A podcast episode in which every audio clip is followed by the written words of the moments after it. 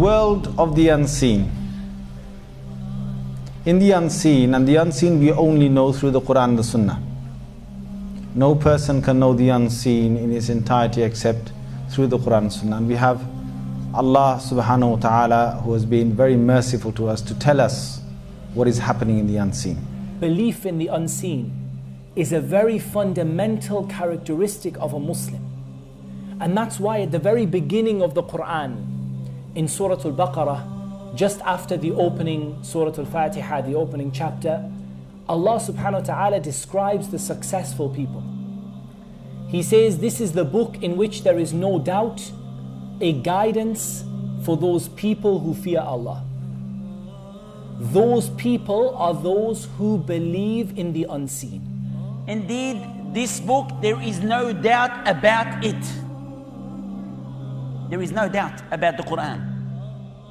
There is no doubt about it. Every information that exists in the Quran, there is no doubt about it. لا ريب فيه. هدى للمتقين. It is guidance to those that are pious. To those that have consciousness of Allah. الذين يؤمنون بالغيب. Those who believe in the unseen, unknown. Part of believing Allah subhanahu wa ta'ala is believing in everything that He has said in Al Quran. Now, the unseen is a very, very general word and it covers a lot of things. The very first thing belief in the unseen covers for a Muslim is belief in Allah. That is the biggest belief that we have. And it overrides everything else in the unseen world and in the seen world.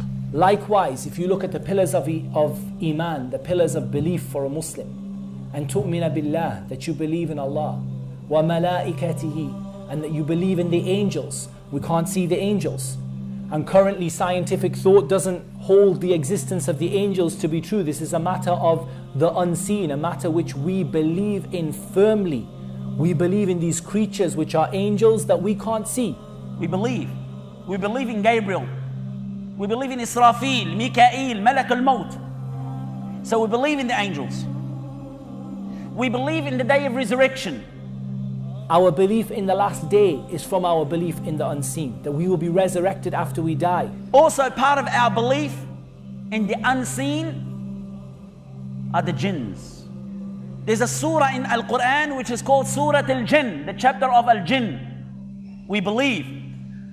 The word jinn in Arabic comes from a root word, jim nun nun, which means something that is hidden something that is concealed from the eyes, something that is hidden. It is an entity that is completely hidden from the eyes of men. We do not see them. They uh, are in a world that is beyond our physical world that we uh, inhabit. Both going to exist in this world, coexist in this world, but they're going to be able to see us, but we don't see them. What does Allah tell us about the jinn? What does our Prophet tell us about the jinn? Of the things we know about the jinn, is that they were created before men. Muhammad sallallahu alayhi wasallam he has told us خلقت الملائكة من نور The malaika they've been created from nur from light وخلقت الجان من نار Jan, jinn have been created from the fire The jinns have been created from fire and again there are several ayats in the Quran to talk about the fact that they've been created from fire our essence comes from clay, from water, and from other elements. We've got a heavy material side to us, they've got a very light side to them. The essence is that they are, since they are of fire, they're able to fly, they're able to move around much more easily than ourselves. The Quran is very explicit. The Quran is very explicit that before we existed, the jinn existed. Before Allah created Adam, He had created the jinn. Allah says in the Quran, we created man from a type of hard clay, rock that had become rock solid that you could knock on it and it would reverberate. وَالْجَانَّ خَلَقْنَاهُ مِنْ قَبْلُ min nar samun. And the jan, the plural of jinn is jan. And the jan we had created before that from a nar, from a fire that is samum. Samum has been understood in two different ways. One meaning is that samum is a smokeless fire. It is the uh, a fire that is raw heat without any dukhan, without any smoke.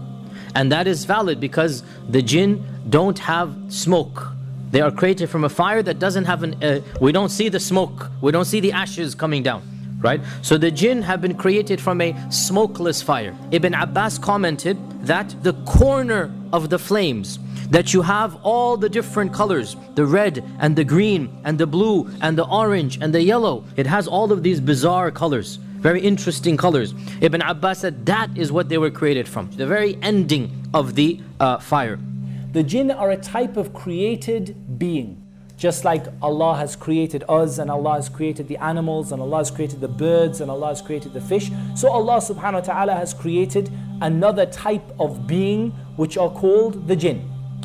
And something that is very peculiar or very special about this particular type of creation as opposed to all of the other animals is that like human beings, the jinn are an intelligent form of life. So they are not uh, like uh, wild animals that have no uh, intellect. They have intellect and they have free will. The jinns, they eat and drink and they get married and they have children like us. There is no difference. So they're very similar to human beings in many different ways. How did Allah create them from the flame? How did that flame form a intelligent being? Allah subhanahu wa ta'ala knows best.